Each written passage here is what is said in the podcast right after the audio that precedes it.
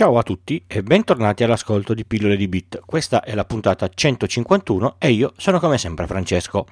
Ho già parlato di VPN in più puntate, nello specifico la 39, la 52 e la 107, ma è un argomento che spesso torna sia nel gruppo Telegram che nelle richieste che mi arrivano via mail, quindi mi è parso corretto fare ancora una puntata di approfondimento toccando un argomento un po' pratico. Antonio mi ha scritto e mi ha chiesto, in poche parole, come faccio a collegarmi ai miei dispositivi a casa se non sono in grado di costruirmi una mia VPN? Ci sono dei servizi esterni che lo fanno? Spoiler, ci sono e lo fanno, ma quasi, ci arriviamo dopo. Comunque, ci ha lavorato su Antonio e non io. Ripetiamo un po' di teoria che non fa mai, mai male, prendetela con calma perché parto da lontano. Internet è una rete grande che copre tutto il mondo e per andare da una parte all'altra si deve avere un IP di partenza e conoscere l'IP di destinazione, un po' come gli indirizzi. La traduzione da nomi a IP viene fatta con il DNS, puntata 63, ma non è questo l'argomento di oggi. Il traffico che passa da un IP all'altro di norma non è crittografato, quindi chi c'è in mezzo, e vi assicuro che i dispositivi tra un IP e l'altro nel mondo sono parecchi, può vedere tutto quello che passa ma gli IP nel mondo sono un numero finito. Per la precisione sono da 0.0.0.0 a 255.255.255.255. Tranne alcune eccezioni, quindi 4 miliardi e 295 milioni circa. E se ci pensate, nel mondo siamo 6-7 miliardi, non tutti sono connessi, ma quelli connessi hanno sicuramente più di un dispositivo a testa. Insomma, gli IP nel mondo non sono abbastanza. Con la nuova versione del protocollo, la IPv6, gli IP sono molti di più, ma ne riparleremo appena riesco a, a studiarmi questo protocollo per, per bene. Per ovviare a questo è stato deciso che nel mondo alcuni range di IP non dovessero essere usati come IP pubblicamente disponibili sulla rete, gli IP pubblici appunto, ma dovessero essere privati. Questo vuol dire che spesso dietro a un solo IP pubblico possono esserci parecchi IP, IP privati. In, in, termini, in termini, pratici, casa, a casa vostra il router ha un IP pubblico, tranne alcune eccezioni che vedremo, poi vai in casa, avete degli altri IP che, se fate caso, spesso e volentieri sono gli IP che hanno anche a casa i vostri amici. Non è una trattazione di, di reti, ma così indicativamente gli indirizzi usabili nelle reti private, quindi a casa, negli uffici e queste cose qua, sono questi: da 10.0.0.0 a 10.255.255.255. Sono 16 milioni di indirizzi più o meno da 172.16.0.0 a 172.31.255.255, un milione di indirizzi circa. Da 192.168.0.0 a 192.168.255.255. Sono qua circa 65.000 in indirizzi. Sicuramente a casa vostra ave- avete gli indirizzi da 192.168.1.0 a 192.168.1.255, anzi quasi sicuramente, ma succede nel 95% dei, dei, casi. Gli indirizzi qua sono 255, un po' di meno, non sono tutti usabili. La rete interna, quella privata, permette di far comunicare tra loro i dispositivi. Per questo dal PC potete stampare sulla stampante WiFi o, o dal telefono potete comandare il Chromecast o raggiungere il NAS. Ognuno di questi dispositivi può accedere a qualunque IP pubblico su internet, ovviamente tramite un, un protocollo specifico che si chiama NAT, Network Address Translation, che funziona pressappoco così.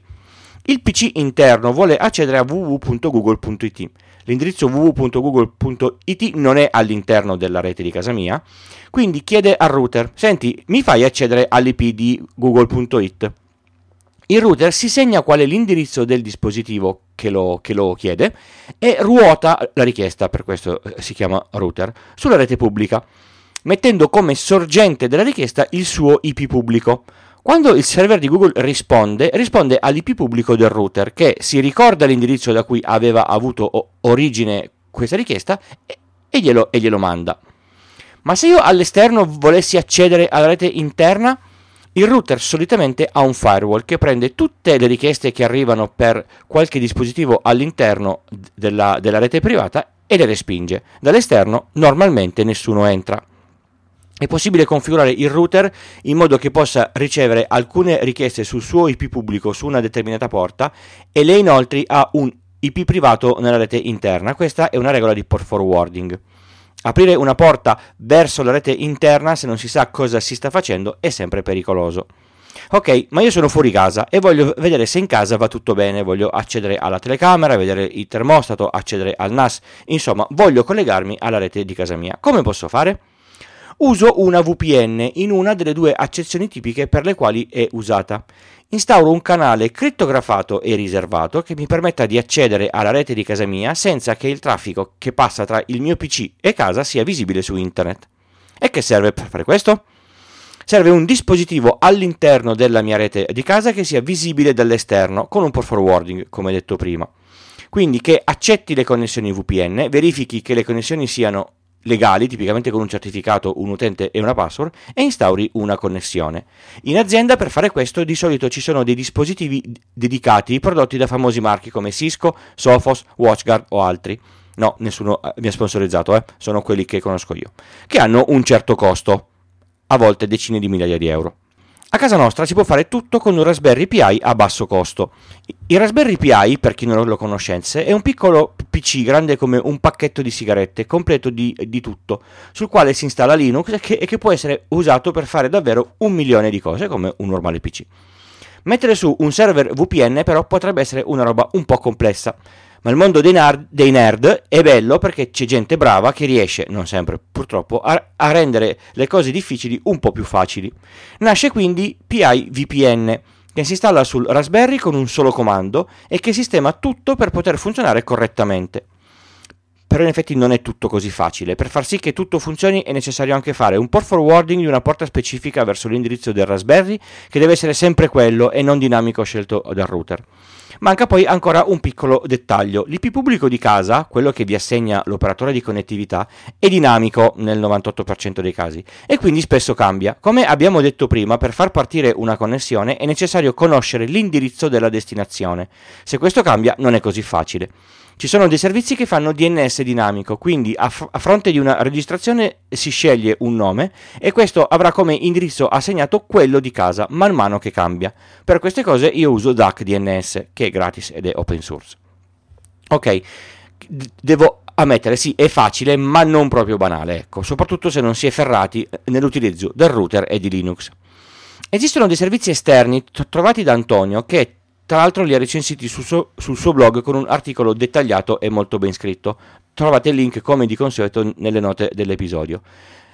Che fanno a sbattimento quasi zero una cosa simile. Ti registri, colleghi al loro server tutti i dispositivi che a te serve e, e questi si vedranno tra di loro, gioco fatto. Saranno tutti visibili in un tunnel connesso e protetto da sguardi indiscreti. Questo sistema ha l'innegabile vantaggio di non dover configurare niente, tranne le singole VPN sui dispositivi che si, si vogliono vedere eh, tra di loro. Il problema è che non si può configurare la VPN su dispositivi smart, quali ad esempio il, il gateway del, delle lampade o il termostato, quindi è una soluzione parziale, si può fare ponte, nel senso che si deve accedere al PC e poi al dispositivo smart.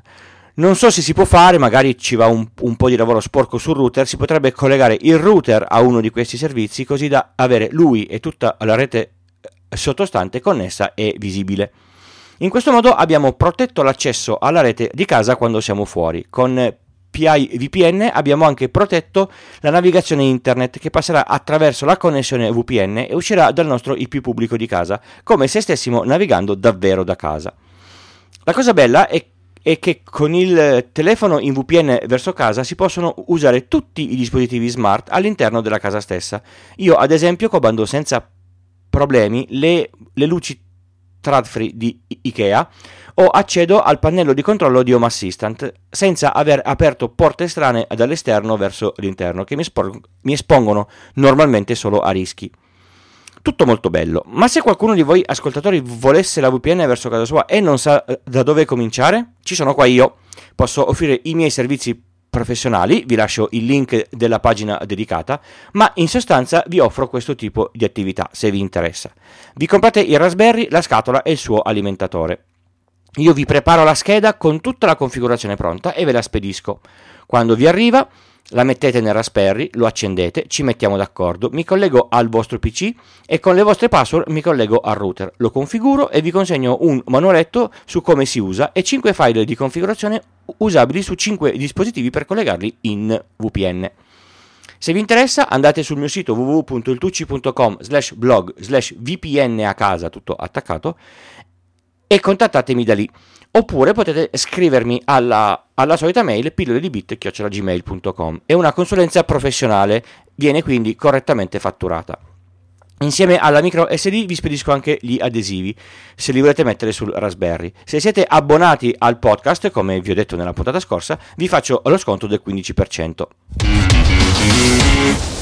Tutti i contatti, i link e le informazioni su questo podcast li trovate sul sito pillole di bit col prima dell'it.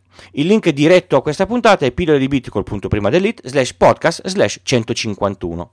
Potete contattarmi in un sacco di modi diversi. Gli account Twitter pillole di bit e cesco underscore 78, la mail che vi ho appena detto prima, pillole di bit gmail.com, il gruppo Telegram pillole di bit col punto prima dell'it slash telegram, il forum sul sito, il classicissimo forum. Rispondo a tutti e sono abbastanza attivo nel gruppo di discussione dove cominciamo a essere tanti, direi quasi sulla soglia dei 300. Se volete partecipare attivamente al, al podcast trovate sul sito i link per le donazioni, ci sono molte piattaforme e, e modalità, scegliete quella che vi piace di più. Se, se donate almeno 5 euro compilate il form con i vostri dati e vi spedisco gli adesivi a casa. Sembra brutto dirlo, ma se donate meno di 3 euro su, su PayPal vanno praticamente più soldi a loro che a me. In, in questo caso scegliete Satispay se possibile. Se non ce l'avete, potete farlo, è gratis, comodo e lo usano un sacco di esercenti. Se usate il codice promo Francesco T tutto maiuscolo, vi arrivano anche 2 euro gratis, a volte qualcosa in più. Ringrazio tantissimo chi sta partecipando, chi ha partecipato e chi sta pensando di farlo. Se vi abbonate con una donazione minima di 5 euro mensili, vi mando la tessera di abbonato e sto pensando a contenuti aggiuntivi. Se vi interessa una consulenza tecnica per i vostri progetti, siti, sviluppi o un aiuto sul PC o la rete di casa o in ufficio, trovate tutte le informazioni alla pagina iltucci.com slash consulenza. Il link è nelle note come sempre. Se invece in ultimo, e, e, poi basta, volete sponsorizzare una puntata, si può fare anche questo. Informazioni su pillole di bit col punto prima dell'it slash sponsor. E se invece di collegarmi via VPN a casa volete solo avere un modo sicuro per navigare, in modo che il vostro operatore o chi gestisce la wifi libera alla quale siete connessi non possa vedere dove andate? Potreste abbonarvi a uno dei servizi VPN che si trovano su internet. Io vi consiglio AirVPN che, che è gestita da un amico, è un'azienda italiana e garantisce puro e completo anonimato, al punto da accettare in pagamento anche le criptovalute. Non sono stato pagato per questo tipo, quindi è un consiglio e non una pubblicità. Visto quel che sta succedendo, come, nella, come detto nella puntata precedente, una VPN di questo tipo è utile per bypassare questi eventuali idioti blocchi. Bene, è proprio tutto, non mi resta che salutarvi e darvi appuntamento alla prossima puntata. Grazie per avermi ascoltato. Ciao!